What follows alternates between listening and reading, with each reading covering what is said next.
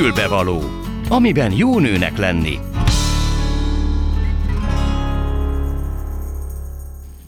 és a fülbevaló mikrofonja mögött köszönti Önöket Gál Hildi.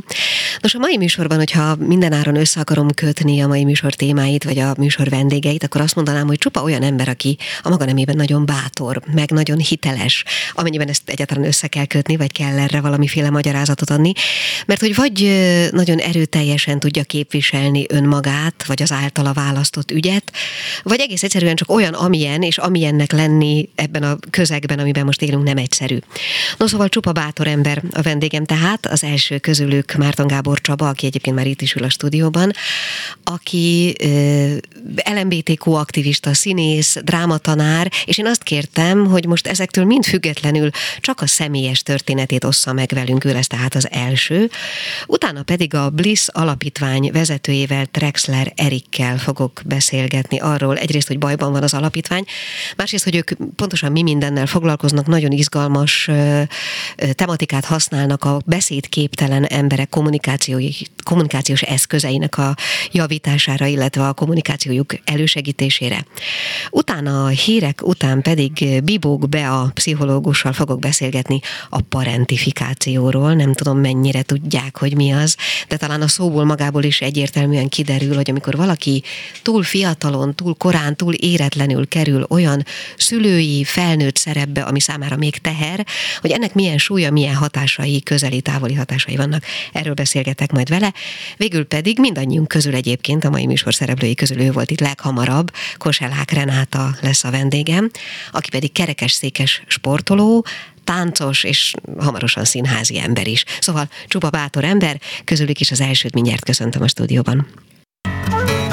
A Klubrádió női magazinja tényleg fülbevaló. Szóval Márton Gábor Csaba ül itt mellettem, szia! Szia! Szóval arra kértelek, mi már egyszer beszélgettünk erről, és úgy éreztem, hogy egy nagyon hiteles és erőteljes képviselője vagy annak a mondandónak, amit most szeretnék tőled hallani. Arra kértelek, hogy ne társadalom kritikát gyakoroljunk, meg ne politizáljunk, meg ne az aktuális helyzetben helyezzük el ezt az egészet, hanem kérlek szépen, hogy meséld el a saját történetedet, a saját ö, felszabadulásod vagy identitásod megszületésének történetét, kérlek. Ezért egy nagyon fiatal ember vagy, és bocsánat, és még csak ennyit, hogy is azért hívtalak téged, mert ugye hallunk sok ilyen beszélgetést, csak nekem az volt a furcsa, vagy az volt a leginkább szembeötlő, hogy, hogy csupán náladnál jóval idősebb ember, aki egy más korban szocializálódott, és valószínűleg másképp is élte meg a önnön harcait, és másképp van békében is önmagával. Ezért gondoltam, hogy mesélj talán te. Uh-huh. Na. Jó, igyekszem majd. Uh, ha bármit kérdezel, akkor kérdezzél majd nyugodtan közben. Legyen úgy, oké. Okay. Igen, tehát én alapvetően arról, hogy én most kihez vonzódok, arról igazság szerint 13-14 éves korom környékén kezdtem el mondjuk gondolkodni. Illetve addig is már én nagyon romantikus típusú srác voltam, tehát én voltam az, aki virágot hagyott a lánynak az asztalán, meg verset írtam, meg aki elképzelte, hogy majd 23 éves koromban majd akkor lesz az első gyerekem, mert akkor 30 leszek, amikor ő 7 lesz, és akkor jól lehet majd vele focizni. Tehát volt egy erőteljes világkép, vagy képem arra, hogy nekem mi a menetrend. Uh-huh. Egy klasszikus, heteroszexuális, családos menetrend, házassággal, nem tudom. És uh, akkor ilyen 13-14 évesen kezdtem el azon kezdtem azt észrevenni, hogy megnézem a fiúkat. Hm. És mivel akkor egyrészt én még nagyjából nulla információt hallottam arról, hogy melegség, kb. akkor tájt pár éve korábban járt meg mondjuk a Hoffer Misi karakter a barátok közben. Tehát még a televíziózásban nem nagyon volt, ez az, ami most van a Netflixen, hogy minden, minden sorozatban van egy meleg karakter, ez nem volt jelen. Nagyon kevés információ volt erről, meg hát én Miskolcon nőttem fel, ami azért nem az az ultraliberális közeg. Uh. És ráadásul nekünk a családi tragédiák miatt is, nekem a édesapám meghalt, édesanyám nevelt kettőnket bátyámmal egyedül, és nem nagyon volt annak tere, hogy mi beszélgessünk a, a szexualitásról. Tehát én nem kaptam például klasszikus szexuális felvilágosítást mondjuk a szülőimtől. Iskolában meg. Nem volt tere, mert nem írt rá az édesanyád erre, vagy nem volt tere, mert nem olyan volt a viszony? Nem is élt rá, még nem is ez a karakter. Aha. Tehát van olyan, akinek egyszer ez nem működik. Ezért lenne szerintem tök fontos az, hogy mondjuk az iskola fel tudja vállalni azt, hogy egy normális szexuális felvilágosítást adjon az embereknek. Tehát egyáltalán ott kezdődik, hogy legyenek rá szavaink, nem? Tehát valószínűleg a, mi az én szüleim is azt gondolom, hogy nem voltak hozzá szavaink egész egyszerűen akkoriban, amikor én voltam tizenéves. Na igen, bocsánat. Hát igen, meg ez egy ilyen kellemetlen dolog arról beszélni, főleg a gyerekeddel, akivel egy tök másik viszonyban igen. vagy, akit elképzelsz, egy édes, kedves, még csecsemő korában, és most már itt tart, hogy most már nem tudom, hogy most már szőrösödik, és így jaj, és akkor, igen, ez egy ijesztő helyzet szerintem szülőként egyébként. Szóval akkor, amikor elkezdtem nézegetni a srácokat, akkor ezt én elpakoltam magamba aztán oda, a jövő képemet, meg a saját önmagamról alkotott képemet is védve, hogy én csak azért nézem őket, mert így vagyok. Mert én akkor még egy túlsúlyos gyerek voltam, meg nem, nem kezdtem el úgy nőni, mint az osztálytársak, nem kezdtem el izmosodni, széles vállasodni, nem tudom. És akkor igen, és akkor ezt elpakoltam ebbe a boxba magamnak. Ilyen szeretnék lenni. Igen, ilyen uh-huh. szeretnék lenni. Aztán még középiskolában is még volt ilyen, ilyen, nem tudom, ilyen kiszemelt lányzó, akivel majd akkor én majd, nem tudom, párkapcsolatba lépek, és aztán majd házasság és gyerek. Ö, igen, és aztán elkerültem egy diák színpadhoz, amikor elkezdődött igazából az én színházi vonalam, ahol, ahol mozgásszínházzal foglalkoztunk, és akkor ott az én tanárom mondta azt, hogy hát többször illette inkább negatív szavakkal azt, hogy én feminimen mozgok mondjuk, uh-huh. és hogy ott jelent meg, a, igazából az ő szájából jelent meg ezt talán, hogy így, hogy ezt így nem kéne. Uh-huh és mivel nekem nagyon fontos volt, ezért én nagyon hallgattam rá, és, és hogyha eszembe jutott volna, akkor is ezt igyekeztem újra és újra elhesegetni. De azért közben... Na de várjál, mi az, hogy nagyon hallgattál hogy az ember a feminin mozgását, hogy szóval nem, nem minden pillanatban figyelsz arra, hogy férfiasan mozog? Komolyan? Igen. Aha. Igen, igen, igen, igen, igen, igen. Hát vagy, vagy nem is feltétlenül minden pillanatban, de egy kialakul rá egy, egy érzékenységed, egy figyelmed, nem tudom, uh-huh. ez, mhm. ez olyan, mint amikor mint amikor nem tudom én, egyszer valaki véletlenül azt mondja, hogy nem tudom, hú, egy kicsit megereszkedett a hasad, és akkor onnantól kezdve napokon keresztül húzott be a hasadat, és napokon keresztül abban Értem, a feszültségben vagy. Innen már ez, amikor ezt, ez, ez, amikor okay. ezt újra és újra hallod, akkor ez így ez így, nem tudom, jobban, jobban a tiéddé válik. Világos. Meg fontossá válik, hogy véletlenül se de aztán, aztán csak elkezdtem valahogyan ismerkedni, akkor még inkább ilyen csetes ismerkedő formák voltak, és egy ideig kiadtam magamat lánynak, és így beszélgettem fiúkkal, akkor mindig meg tudtam magamnak rakni egy boxba ezt a dolgot, hogy azért akarok lányként beszélgetni fiúkkal, hogy megkapjam azt a típusú szexuális felvilágosítást, amit nem kaptam meg se az anyámtól, se a bátyámtól, senkitől. Aha. Tehát akkor még mindig abban voltam, hogy ezt csak egy másik dolog miatt csinálom. És ez így még sokáig ment, aztán csak találkoztam végül egy meleg sráccal Miskolcon, aki ilyen meleg bágy karakter lett, mondjuk, aki így el, akivel egyáltalán tudtam erről az egészről beszélgetni. De akkor még mindig abban voltam, hogy én nagyon maximum biszexuális, de akkor is inkább maradok a, a nők vonalán, mert hogy gyerek, meg család, meg normalitás, meg nem tudom. Tehát, 23 éves korodra apa akarsz lenni? Igen. Igen. Még, még, még, még, még meg vagyok. Világos. És 18 éves vagyok, amikor az utolsó barátnőm van. Uh-huh. akivel, amikor melegség is megismerés órát tartok a középiskolásoknak, akkor ezt nekik is úgy szoktam mesélni, hogy amikor így a csókózásból kiveszel minden érzelmet, hmm. akkor marad egy, marad egy, egy nagyon fura dolog, ami így, nem tudom, egy, egy át, valaki át akar mászni a te szádba, és ez nem esik neked jól. Így ért vele véget, és aztán amikor Budapestre kerültem, akkor, akkor Budapestre és színészképzésbe, akkor jött el az a pont, amikor azt mondtam, hogy, hogy nem, én valójában most már tisztán látom, hogy én meleg vagyok, és hogy férfiakhoz vonzódom, és hogy nekem én akkor leszek egészséges, és akkor leszek egyrészt jó színházi ember, másrészt egészséges ember, hogyha ezt így magamban helyre pakolom, és ezt én elkezdem megélni, és olyan szempontból is nyíltan megélni, hogy nem kamuzok senkinek ezzel kapcsolatban, hanem elkezdtem elmondani, elkezdtem coming out az édesanyám felé, a barátok felé, e felé a középiskolában a színjátszós tanárom felé, és így ezzel aztán így mentem tovább. És ezek közül a, a ugye akkor volt hány éves? Hát 20. 20, aha. Azok közül, akik felé ez az erőteljes coming out szólt, kaptál negatív visszajelzést, vagy mindenki elfogadó volt? Mm, sajnos szerencsére csak egy ember volt ezzel kapcsolatban negatív, igazán negatív.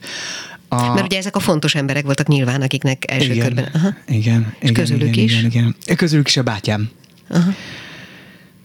Bátyámmal most már öt éve nem beszélünk. Volt egy kísérlet aztán, hogy ezt így nem tudom, elkezdjük vagy normalizálni, még ott voltam az esküvőjén, de akkor, amikor megszületett a kislánya, akit én nagyon vártam, hogy majd nagybácsi leszek, és akkor milyen jó lesz nekem nagybácsinak lenni, akkor ő szeptember végén született meg, és decemberi karácsonyig nem is, tehát hogy mindig kérdezősködtem, hogy mikor mehetek hozzájuk Nyíregyházára, hogy megnézzem, találkozzak vele, és akkor ez nem tudott összejönni különböző indokok miatt, és aztán karácsonykor volt az, amikor uh, édesanyámat invitált a bátyám, hogy akkor menjen el hozzájuk családi karácsonyra, és akkor mondta, hogy hát én is otthon vagyok, mert mindig így ketten szoktunk általában szentestén lenni. És akkor bátyám erre azt mondta, hogy hagyd döntse már elő, hogy ki jöhet az ő házába. Hm. És akkor ez volt az a pont, főleg azért, hogy ezt az édesanyámnak mondta, és nem nekem. Tehát, hogy olyan gyáva volt, hogy ezt így nem Igen. nekem mondja, hanem uh-huh. ráadásul nagyon bántott valakit, aki mindenkettőnek szerintem fontos, akkor döntöttem, hogy akkor ezt én lezárom. Tehát, Tehát hogy te döntöttél úgy, hogy akkor itt vége a kommunikációnak. Valójában szerintem ő ezt már réges-régen eldöntötte, csak nem tudta felvállalni, úgyhogy uh-huh. hogy ezt kimondja például. Uh-huh. Értem. Én voltam, aki ezt meg, meg, akkor megírtam neki egy levelet, hogy akkor ezt hagyjuk abba. Uh-huh. És megírtam egy levelet a párjának, és aki egyébként nagyon nyitott lett volna arra, hogy mi kerüljünk egymáshoz közelebb, meg egy jó fejlány is, de megírtam neki, és nem tudok tehát nem tudok így hozzád kapcsolódni, tehát nem, nem akarok megkerülni semmit. De mondd, már. és így e, nyilván a szakmádból adódóan is, meg egyáltalán, tehát ezt, ezt gondolom, hogy foglalkoztatod, hogy megpróbáld megérteni a bátyádat. Meg sikerült? Hogy mi, mi, mi a baj? Mm, alapvetően benne szerintem nagyon sok feszültség van ugye a világgal szemben, tehát hogy akkor, amikor elvesztettük az édesapánkat, akkor én 7 voltam, ő meg 14, ő akkor volt kamaszodó, uh-huh.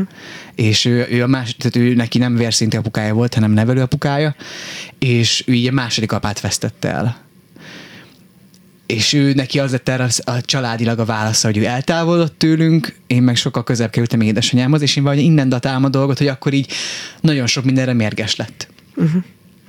Most most ugye már, már nem 20 éves vagy, meg nem is 22, tehát most már egy szabad emberként élsz. Titok, hogy hány éves vagy? vagy? Nem, 33 leszek 33. nem sokára. Na hát az se sok. Szóval az, hogy te most hogy vagy a világban, az, az, az milyen szavakkal fejezhető ki? A melegségem kapcsán? Hát mennyire uh-huh. vagy szabad? Menj, igen, hát ezt az egész utat bejárva, hogy, hogy éled meg Ö... most? én, én ezt úgy élem meg, és említetted az elején az aktivizmust is, hogy az, hogy én ezt képes vagyok vállalni, és ezért képes vagyok ezt, erről például beszélni vele, beszélgetni veled itt a rádióban, hogy ezzel nekem van egy dolgom. Aha. Van nagyon sok olyan ember, azt gondolom, hogy nagyon sok olyan diák is, középiskolás diák, aki most abban a helyzetben van, ahol én voltam 20 évvel ezelőtt, és hogy az, hogy halljon erről, az nekem nagyon fontos. És az is fontos nekem például, hogy a szabadságomat olyan szempontból is hogy amikor van párom, akkor vele kézen fogva járhassak az utcán. Uh-huh. Tehát én ezt ugyanúgy, ahogy nagyon sokáig amiatt, hogy a normalitásnak csak azt fogadtam el én is, hogy hogy majd egy házasság egy lányjal ellenkező, nem tudom. Ugyanígy, amióta ezt így magamba helyre raktam, és amióta egy kicsit rendben, igen, egyszerűen rendben raktam ezt a dolgot, azóta én azt szeretném, hogy ez legyen a normális. És nekem ez a normális. És hogyha nekem ez a normális, akkor én, én így létezem. Azt mondtam ugye az elején, hogy, hogy ne beszélgessünk a törvényről, de azért két szót mégiscsak beszélgessünk. Aktivistaként is, meg magánemberként is mit gondolsz erről az egészről, és olyan nagyon sok időnk nincs. Jó. Mm, hát egyrészt én ezt inkább egy politikai akciónak tekintem, sem mint egy konkrétan egy közösség elleni. Tehát, hogy van egy beáldozása ennek a közösségnek, de ennek inkább politikai célja van szerintem. Ezért is nagyon nehéz ezzel mit kezdeni, mert valójában az lenne jó tál, hogyha nem reagálnánk erre semmit, hanem azt mondanánk, hogy ne szórakozzunk már ezzel, amikor nem erről, tehát nem, er, nem arról beszélünk, amiről nem beszélni kell.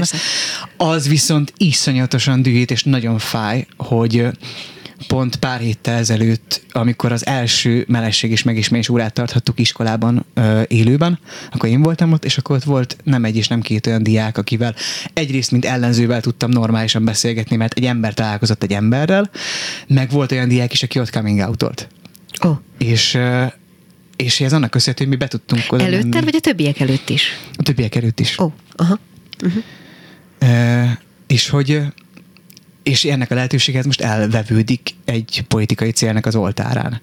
És hogy én nagyon fél, tehát hogy most már sokkal több lehetőség van Netflix, nem tudom, különböző más platformokon keresztül hozzájutni olyan sorozatokhoz, ahol találkozol mintával, vagy találkozol hozzád hasonló emberrel, de hogy azért ez nagyon nehéz, és nagyon féltek sok mindenkit. Magamat már nem, magam már kevésbé féltem.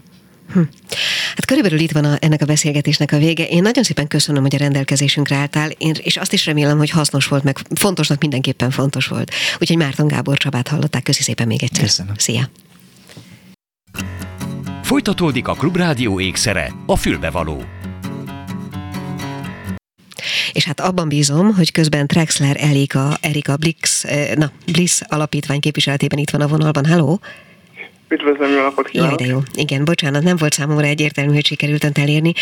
Na, nagyon örülök. Én azt mondtam, hogy ez egy bátor emberek műsora ez a mai, és hát ön is mindenképpen közébük tartozik, mert egyrészt arra szeretném kérni, hogy mesélj el, hogy egész pontosan mivel foglalkozik az alapítvány. Én ugyan a felvezetőben elmondtam róla néhány szót, meg arról is, hogy bajban vannak kicsit. Igen, hát először is még fontos tudni az alapítványunkról, hogy súlyosan halmozottan fogyatékos gyermekeknek biztosítjuk az oktatását, és hozzánk elsősorban nem beszélő és sem mozgáskorlátozott tanköteles diákok járnak, és tulajdonképpen nekik kínálunk egy alternatív kommunikációs lehetőséget, hogy mégiscsak fel tudják venni a kapcsolat vagy fel tudják venni a kapcsolatot a külvilággal, és el tudják mondani az érzéseiket, ki tudják fejezni gondolataikat, vagy egyszerűen csak a hétköznapi dolgokról beszélgetni tudjanak, mint bárki más a világban, az osztálytársaival, a szomszédjával. És ugye ehhez sajátos kíván. eszközt is kínálnak, bocsánat, talán az a dolognak a lényege. Igen, ugye? igen, igen, van több sajátos eszköz, tehát van, aki jelképekkel kommunikál, van, aki gesztusokkal kommunikál, de a mobil technológia előnye, hogy most már egyre több diákunk számára, vagy egyre több diákunk például táblagép segítségével tud beszélgetni, vagy kommunikálni a társaival. Uh-huh.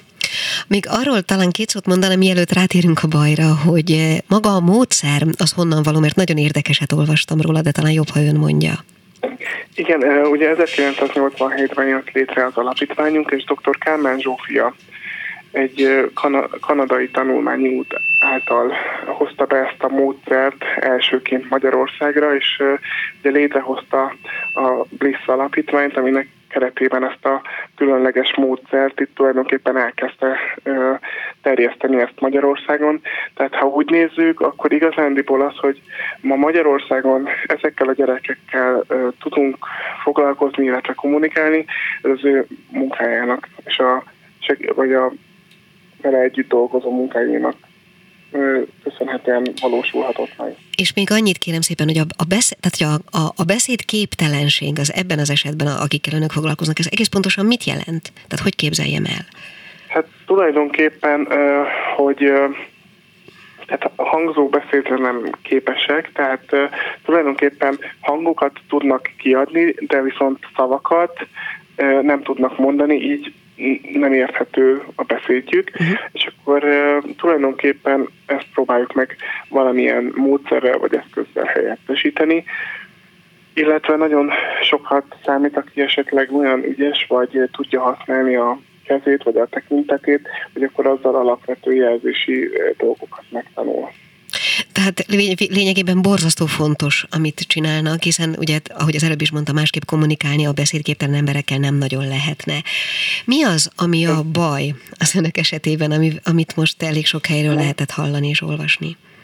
Igen, hát ugye az történt, hogy hát részben egyébként a koronavírus is közrejátszódott, de hogy vagy közrejátszott, de ugye az alapítványunk fenntart egy iskolát is ezeknek a gyermekeknek, ahol tulajdonképpen ezeket a dolgokat tanulhatják meg, és uh, tulajdonképpen az történt, hogy ugye alapítványi iskolaként uh, bizonyos kiegészítő támogatást nem kapunk meg az államtól, hanem úgy vannak vele, vagy úgy is szól egyébként a jogszabály, hogy az alapítványi iskolák megtehetik azt, hogy tandíjat, illetve alapítványi hozzájárulást kérnek az odajáró diákok szüleitől. Na mhm. most azt kell, hogy mondjam, hogy tulajdonképpen igen, ez így is van, hogy el lehet kérni a szülőktől ezt a, vagy el lehetnek kérni a szülőktől ezt az összeget, viszont nem, ami, nem a tulajdonképpen nem a hozzánk járó gyermekek szüleitől, hiszen nagyon sokan egyedül neveli a... Nyilván ennek nincs realitása, persze. Igen, tehát nincs, nincs realitása, és uh, tulajdonképpen Ugye elsősorban a tankerületek feladata lenne ezeknek a gyerekeknek az oktatása, hiszen alaptörvényben van uh, iktatva, hogy az alapfokú oktatáshoz mindenkinek joga van ingyenesen és térítésmentesen. És ugye ez az oktatás, amit mi biztosítunk, ez alapfokú oktatásnak minősül, tehát ezt hozzánk járó gyermekeknek ingyenesen meg kellene, hogy kapják.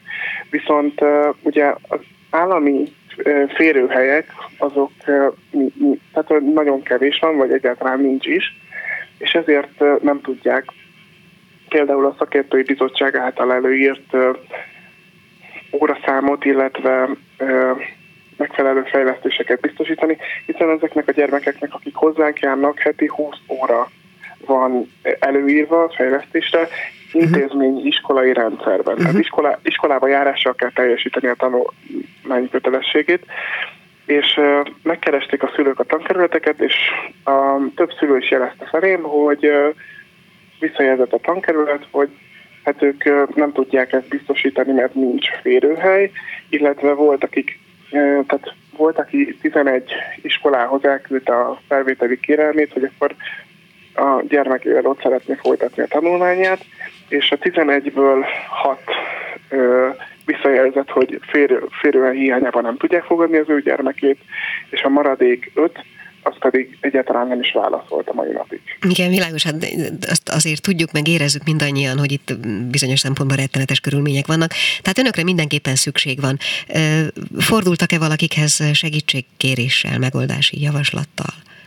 Hát ugye elsősorban a, a tankerületekhez fordultak a szülők, meg fordultunk mi is, és, és azt nagyon fontos megemlítenem, hogy két tankerület támogatta is a gyermek iskoláztatását, tehát ezért is van nagyon nagy kérdőjel a szülőkben, hogy akkor az hogyan lehetséges, hogy az egyik tankerület támogatja, a másik nem támogatja, mert 121 ezer forintot két tankerület két diáktól havi szinten átvállalt. Uh-huh. Továbbá kerestünk meg cégeket, nagy cégeket, vállalatokat, hogy, hogy segítsenek adományozással, vagy bármi más módon, hogy az iskola fennmaradhasson, illetve további két országgyűlési képviselő is a hír hallatán is olvasták is, írásbeli kérdést nyújtott be dr. Kessler, vagy igen, Kessler Miklós miniszter úrhoz. Bocsánat, csak azért azt tegyük rendben, hogy most már az a kérdés, hogy egyáltalán fennmaradhat-e az iskola ezek között a körülmények között? Igen, hát ugye nagyon fontos, hogy 28 millió százezer forintra van szükségünk ahhoz, hogy biztonsággal el tudjuk indítani a következő tanévet. Tehát azt tudjuk mondani, hogy ha összejön ez a pénz, hogy, hogy akkor teljesen végig tudják járni ezek a gyermekek az ott megkezdett tanévet. Már annak is nagyon örülünk, hogyha az összegnek a jelentős része összegyűlik, hiszen akkor annyival csökken a, a hozzájárulási díj összege, és talán az már vállalhatóbb lesz a szülőknek. Értem. De igen, igen. Egyelőre az is kérdés, hogy, hogy fent tud-e maradni ez az iskola, és tud-e tovább működni. Értem, most már nagyon rövid időnk van, úgyhogy még csak annyit legyen szíves elmondani, hogy jutottak-e valami olyasmire, elkezdtek egy gyűjtést, illetve hogyha valaki most ennek a beszélgetésnek a hatására segíteni szeretne önöknek, akkor mit tegyen? Igen, elkezdtünk egy gyűjtést, és több mint 4 millió 200 ezer forint gyűlt már eddig össze és a weboldalunkon minden ezzel kapcsolatos információt, illetve a Facebook oldalunkon is meg lehet találni, és a weboldalunk úgy érhető el, hogy www.blissalapítvány.hu ékezetek nélkül és két essel a Bliss. Jó, hát nagyon szépen köszönöm, és szerintem borzasztó fontos, amit csinálnak, úgyhogy erről mindenképpen tájékoztatjuk még a hallgatókat kicsit később. Trexler Eriket hallották, tehát a Bliss alapítvány ügyvezetőjét. Köszönöm szépen viszont hallásra. Fülbevaló, amiben jó nőnek lenni. És egy nagyon izgalmas témával megyünk tovább. A vonalban bibog be a pszichológus, és amiről beszélgetni fogunk, az a parentifikáció. Az a nagyon izgalmas egyébként benne, azon túl, hogy majd ön kifejti, hogy pontosan miről szól, remélem, hogy amikor elolvastam a cikkét, akkor az volt az első gondolatom, hogy de hát hiszen én is, tehát ez velem is megtörtént. És gondolom, hogy ezzel nem vagyok egyedül, mert amikor beszélgettünk, azt mondta, hogy ön is érintett ebben a kérdésben. Mindenkinek szép napot kívánok, Bibók vagyok. Jó napot kívánok. Igen, Ildikó, ez egy nagyon izgalmas téma, a parentifikáció, főleg a nők esetében. Írtam erről a Pszichofórió online pszichológiai magazin oldalán egy cikket, és rengetegen írtak és reagáltak erre uh-huh. Az írásra. Definiáljuk akkor talán. Érint.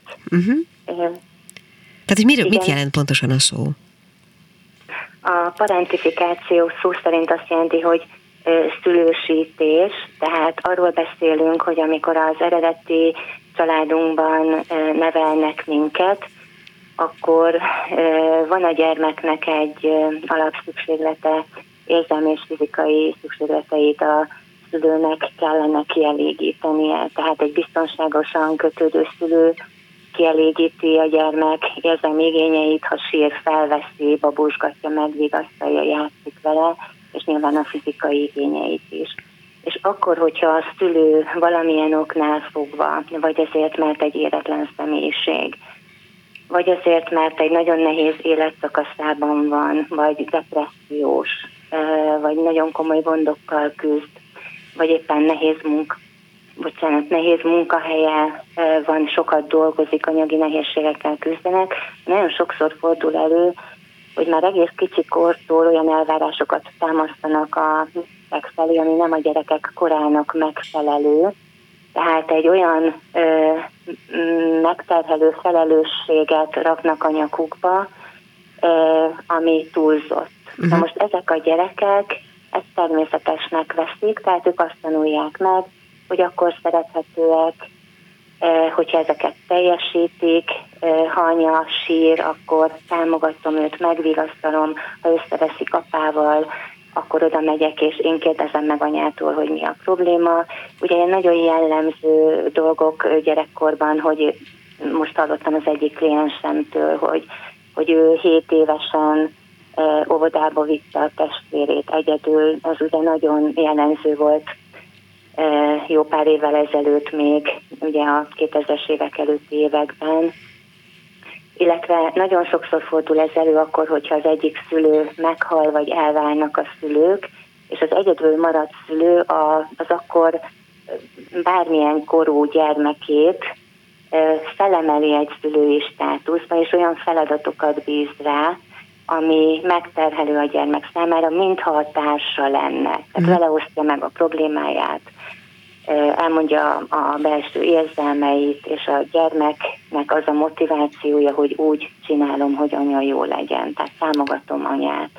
És bocsánat, ez, anya uh-huh, ez, kicsit később is ugyanilyen ártalmas. Most eszembe jutott egy olyan történet, egy ismerősöm mesélte, hogy elhagyta őt az éppen aktuális kedvese, és a tinédzser lányát fölébresztve este már az ágyból visszahívva, sörözve együtt szitták a pasikat, és ezt nem tudom másképp fogalmazni. Tehát valami ilyesmi is? Tehát akár a tinédzser 13-14 évessel is? Igen, de vélhetően, ha egy anya a tínédzser lányát felkelti, és neki mondja el, akkor itt nem itt kezdődött ez a történet. Igen, feltetőleg. Igen. hanem ez már korábban kezdődött. De a, a jelenségnek az a lényege, hogy ugye az gyermekeknek, a gyerekeknek a motivációja, hogy hogy leképezik a szülő szükségleteik egész picikorban, még, még mikor anyatejen vannak, tehát bébi korban, hiszen például babakorban az evészavarok is onnan minden eszik a baba, itt az anya érzelmi állapotát képezi le, tehát nagyon jó receptoraik vannak, és ők attól érzik magukat biztonságban, ha anya jól van. Na mhm. most, ha anya nincs jól, akkor úgy, úgy tesznek, hogy jól legyen anya, tehát amire a szülőnek szüksége van, a gyerekek megadják. Én azt szoktam mindig a klienseimnek mondani, hogyha sarokba kell ülni, akkor odaül egy gyerek, attól van jól anya, hogy hagyja őt a gyermeke. Ha kisfelnőttnek kell lennem, akkor kisfelnőtt leszek, tehát, hogy kielégíti az anya szükségletét. Uh-huh. Na most ez sajnos, ez egy ilyen ősélményé válik, és a felnőttkori párkapcsolatokban, meg a felnőttkori működésben ez nagyon-nagyon megjelenik. Ezek azok az erős nők, akik mindent pikpak megcsinálnak, rendeznek, fokozott felelősséget vállalnak. Ez azt jelenti, hogy olyan empátiával rendelkeznek, hogy leképezik a másik ember vagy a párjuk szükségleteit. Akár ki nem mondottakat is, ugye? A ki nem mondottakat is, és elkezdik uh-huh. azt kielégíteni, uh-huh. hátra hagyva a saját szükségleteiket. Uh-huh. És ugye akkor kerülnek általában hozzám, amikor a párkapcsolatban megjelenik egy pár, most a nőkről beszélünk, parentifikált nőkről, a nő elfáradva, agyongyötörve, összeesve ül itt a kanapén, a férfi pedig kisimulva, hátradőlve egy sejemsárral a nyakában, elégedetten. Ilyenkor ez már mindig gyanús, hogy itt miért fárad el a hölgy ennyire a kapcsolatban. Ugye arról beszélünk, hogy nem tudja a határait képviselni, mert az a belső program, hogy mindig a másiknak legyen jó. Uh-huh. Igen, bocsánat, azt akartam csak kérdezni, hogy ha, ha, ez, a, ha ez tényleg az anyatejjel kezdődik, és akkor hol ér véget? Tehát, hogy lehet ezt a dolgot felnőttként valahogy újra programozni, és egészséges párkapcsolatot élni, noha ilyen gyerekkora volt az embernek akár? Hát nagyon tudatosnak kell lenni, mert pont arról szól ez a történet, hogy annyira természetessé válik a működés, hogy ő nem is veszi észre, hogy folyamatosan a másikról szól a párkapcsolat. Uh-huh. Általában történik valami egy megvilágosító élmény, vagy a párja megcsalja, és akkor így elkezd tisztán látni, hogy mi történik ebben a kapcsolatban, ez hogy lehet, mikor én egyébként mindent megadok, és akkor ugye, ugye felmerül a kérdés, hogy hol vagyok ebben a kapcsolatban én.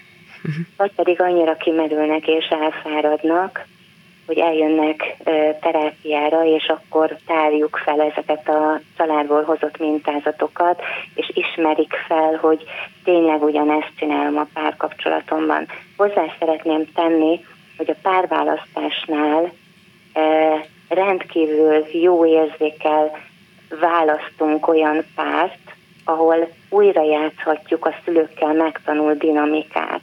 Uh-huh. egy parentifikált nőnek remek lehetőség egy narcisztikus társ, aki ugye én központú, a parentifikált nő mondjuk úgy, hogy te központú, tehát a te szükségleteid a fontosak, úgyhogy nagyon egymásra, nagyon ugyanaz az érdeke mind a kettőnek, nagyon masszív párkapcsolatokat tudnak létrehozni, amiben az egyik fél a nő dolgozik, erős, megszokott ez a nagyon erős, lelkes, akarással teli működésmód, mindig akarnak, mindig tevékenyek, mindig lelkesek, és mindig-mindig maximumra törekszenek, miközben az empátiájuk révén ugye mindig a másik, megesik a szívük a másikon, segítenek, leveszik a felelősséget a másik válláról. És ebben ugye csak az a baj, hogy hol vagyok ebben a történetben én, ugye? Igen, hát uh-huh. akkor kezdik el megkérdezni, amikor mondom, történik valami, vagy pedig nagyon elfáradnak, és rájönnek, hogy nem a saját életüket élik. Igen, bocsánat, még egy utolsó kérdés. Ugye nőkről beszélgettünk ennek a témának a kapcsán, Igen. de jellemző ez a férfiakra is?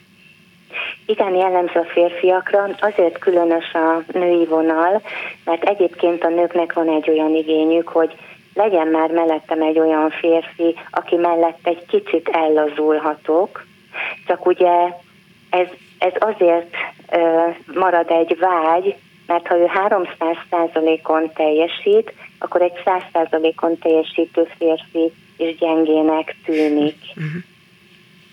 Tehát, hogy nagyon nehéz erős férfit találniuk, mert ők az erősek, sokkal-sokkal erősebbek, mint, mint az átlag működésmód, és nem nagyon találnak, aki már 400%-on teljesít, uh-huh. nem azokat fogják behívni a párkapcsolatba. Világos. Én csak arra gondoltam egyébként az előbb, hogy ha mondjuk egy kisfiúval történik egy hasonló helyzet, egyszerűen gyerekkorában, vagy ott, ott egy felnőttkori kihatás, az hogy néz ki?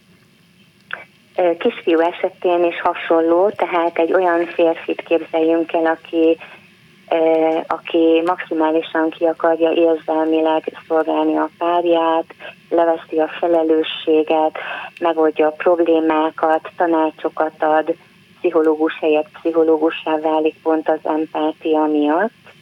És itt is lesz egy kapcsolati elbillenés, hogy ő fog dominálni, előteremteni mindent. Hát ismer volt olyan férfi kliensem, aki anyuka helyett anyuka volt, Tehát ő látta el az anyai feladatokat, ő kereste meg a pénzt, ő takarított otthon, és az anyukának viszont semmi dolga nem maradt.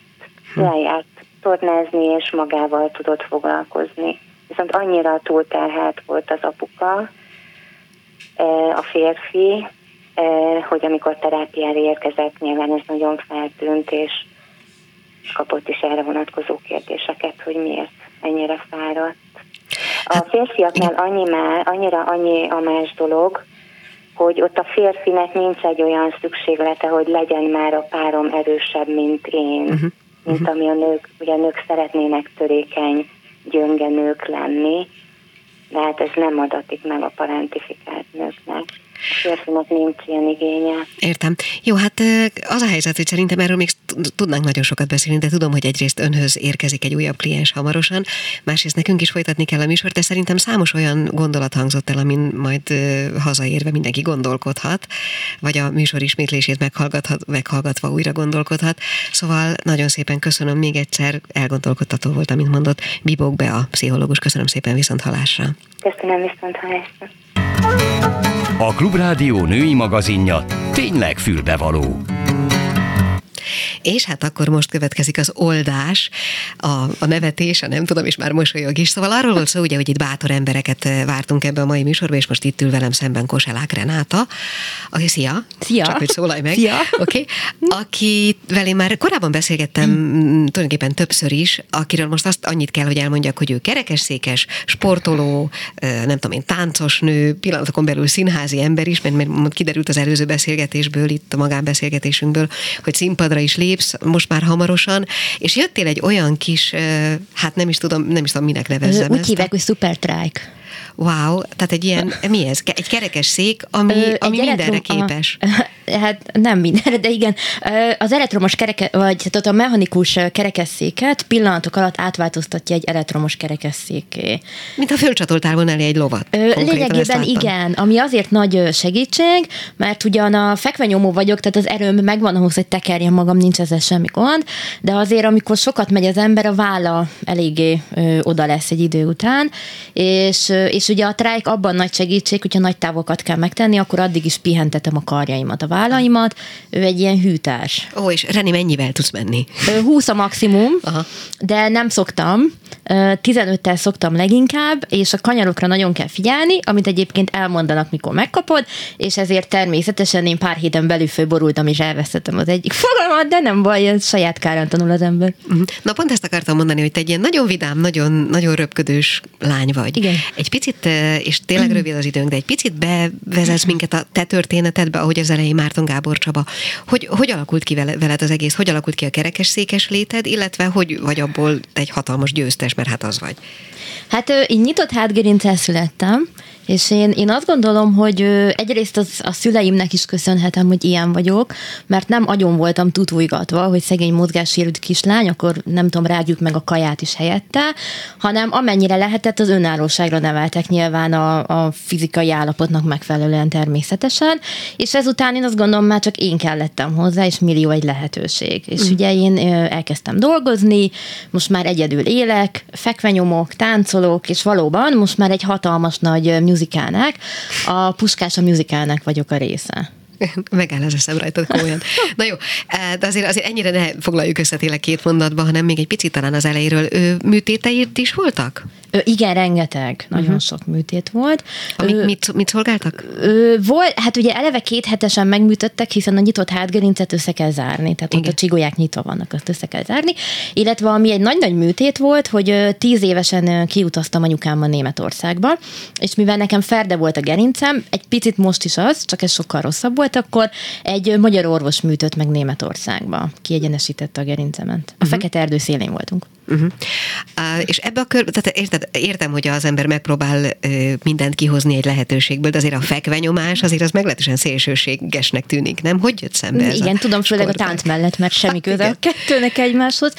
Én nekem volt egy párom, aki testépítő Aha. volt, illetve gondolom most is az, és um, igazából én vele kezdtem el edzeni. Először csak, hogy imponáljak neki, mert ugye szerintem, hogyha van egy párunk, akkor szeretnénk mindent megtenni, hogy jól érezze magát, és akkor vele kezdtem el edzeni, mert ő eleve edzős, tehát ő egy két lából járó egészséges ember, és ő eleve edz sérülteket, és elkezdtünk együtt edzeni, és kikerült az internetre, csak tényleg poémol, egy videó, ahol tolóckodok, és ezt meglátta a Parafekvenyomok Szövetségi kapitánya, aki ismeri az én volt páromat, felhívta telefonon, hogy erre a lányra nagyon kíváncsi, és akkor én beszéltem vele telefonon. Mert alkatilag olyan vagy, aki ö, Nem, nagyon, ö, 25-öt tolóckodtam, úgyhogy talán... Nem pontosan értem ezt a szót. Um, igen, szóval, hogy ugye saját testsúlyos edzés volt, és Aha. igazából úgy, hogy talán harmadjára mentem edzeni, ö, az, az edzőm, aki a jelenleg is az edzőm, ugye a Faragó Péter, ő, ő úgy látta, tehát ők, ők valahogy látják az összefüggéseket, amiket még én sem mindig látok, hogy ki mhm. az, akiből lehet jó fekvenyoma. Na, erre gondoltam, igen, És igen. ugye ebből a videó alapján ő azt látta, hogy egy próbát mindenféleképpen oh, megér. Uh-huh. És ugye felhívta az én volt páromat, aki nyilván megadta a telefonszámomat, és a Peti 20 percig győzködött arról, hogy menjek el, én 20 percig győzködtem arról, hogy hát én nem fogom ezt versenyszerűen csinálni. Végül ő nyert, mert elmentem egy edzésre, és igazából nekem a, a versenyek kezdtek megtetszeni, mert ugye egy az adrenalin? Hát igen, meg azért bennem mindig volt egy ilyen bizonyítási vágy, hogy én jobb vagyok, és akkor uh-huh. ebbe kiélhetem magam, illetőleg elkezdtem hízni, izmosodni, tehát elkezdett tetszeni a külalakom, meg rengeteget lehet utazni vele, tehát hogy rengeteg jót hozott az életembe, úgyhogy uh-huh. kár lenne abba hagyni. Oké, okay, persze, ne is hagyd abba. És a tánc?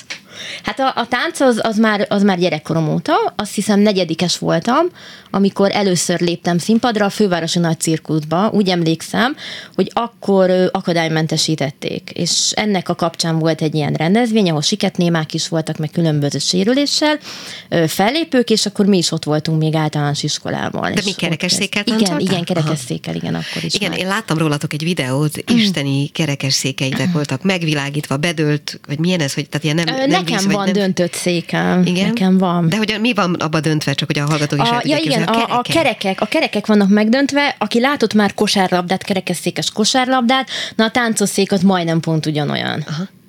Talán, és attól, talán nincs annyira bedöntve, de nagyjából ugyanolyan. Tehát ugye úgy képzeljék el, hogy a kereke az nem függőleges, hanem, hát hogy mondjam, mint egy háromszög, igen, két, igen, nem tudom, igen. milyen befelé áll. Igen. Aha, és ez ugye látványelem is, meg segíti a mozgást, Ö, könnyebb Szebben fordul a mhm. szék, és sokkal stabilabb lesz tőle. Viszont a szürke hétköznapokban nagyon nem jó, ezt már tapasztaltam, mert én nagyon sokáig használtam ezt a döntött széket a hétköznapokban is, de nagyon sok helyen nem lehet elférni vele, úgyhogy nem, nem ajánlom a hétköznapokra igazából senkinek. Reni, hogy telnek, ha már a hétköznapokról van szó, hogy telnek a napjaid? Oké, okay, hogy most készülsz, meg puskás musical, meg minden, meg is nem is volna szabad kimondani, de mindegy. Tehát, hogy hogy telnek a napok eh, egy önálló lakásban, egy önálló felnőtt kerekesszékes lánynak?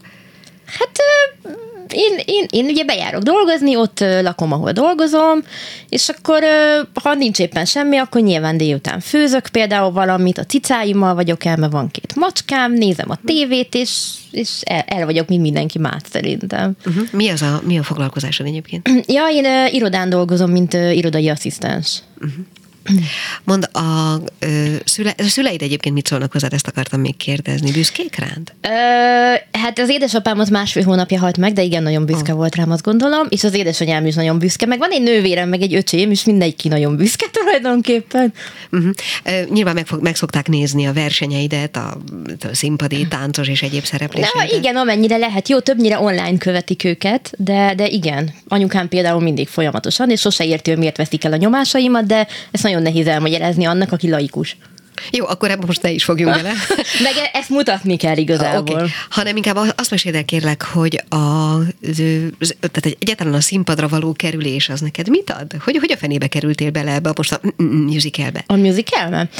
Úgy kerültem bele, hogy a musicalnek a Paralimpiai Bizottság elnöke, a producere Ja. És, és neki jutott az eszébe, hogy ő szerinte simán lehetne kerekesszékes is benne, és engem hívtak fel, hála jó Istennek, és akkor én meg hívtam egy nagyon jó barátomat, és így ketten vagyunk, mert ugye azt kérték, hogy pármal legyünk, egy fiú meg egy lány, és akkor így ketten vagyunk benne egy jelenetben. És van olyan jelenet, amiben csak ti ketten vagytok? Nem, nem, természetesen ja, azt hittem, hogy majd lesz nem, olyan, amikor az ember Okay. Nagyon jó lenne egyébként, de nem.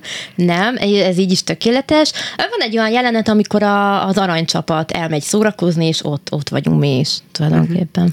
Mond, vágysz ilyenfajta karrierre? Csak kérdezem. Igazából igen, mert imádok színpadon lenni. Uh-huh. És egy ekkora előadásban, mint ez a musical, még nem is volt részem. Uh-huh. Úgyhogy nagyon jó dolog. Um, az előbb is megkérdeztem Márton Gábor Csabától, tőled is, vagy nyugodtan vágjál fejbe, hány éves vagy? Ö, 34 leszek nem sokára. Uh-huh. Mond, van olyan, amit, amit úgy nagyon szeretnél? Azt látom, hogy egy, egy ilyen dinamikus, temperamentumos lány vagy, tehát szerintem a számodra csillagos ég kb. a határ. De mégis. Hát a sportban az mindenképpen majd a paralimpia, az majd uh-huh. talán egy négy-öt év múlva, vagy hogy is lesz. A, a táncba meg én nagyon örülnék, hogyha ilyen nagy-nagy muzikálekbe esetleg lehetne időnként. Az nem baj, ha kis szerep, de nagyon jó buli. Szöveges? Táncolós? Nem, Isten őriz. Annyira Az, nem. az, bár, bár aztán lehet egy előbb-utóbb, lehetnék ennyire bátor, nem tudom, de a tánc az egyelőre tökéletes, igen.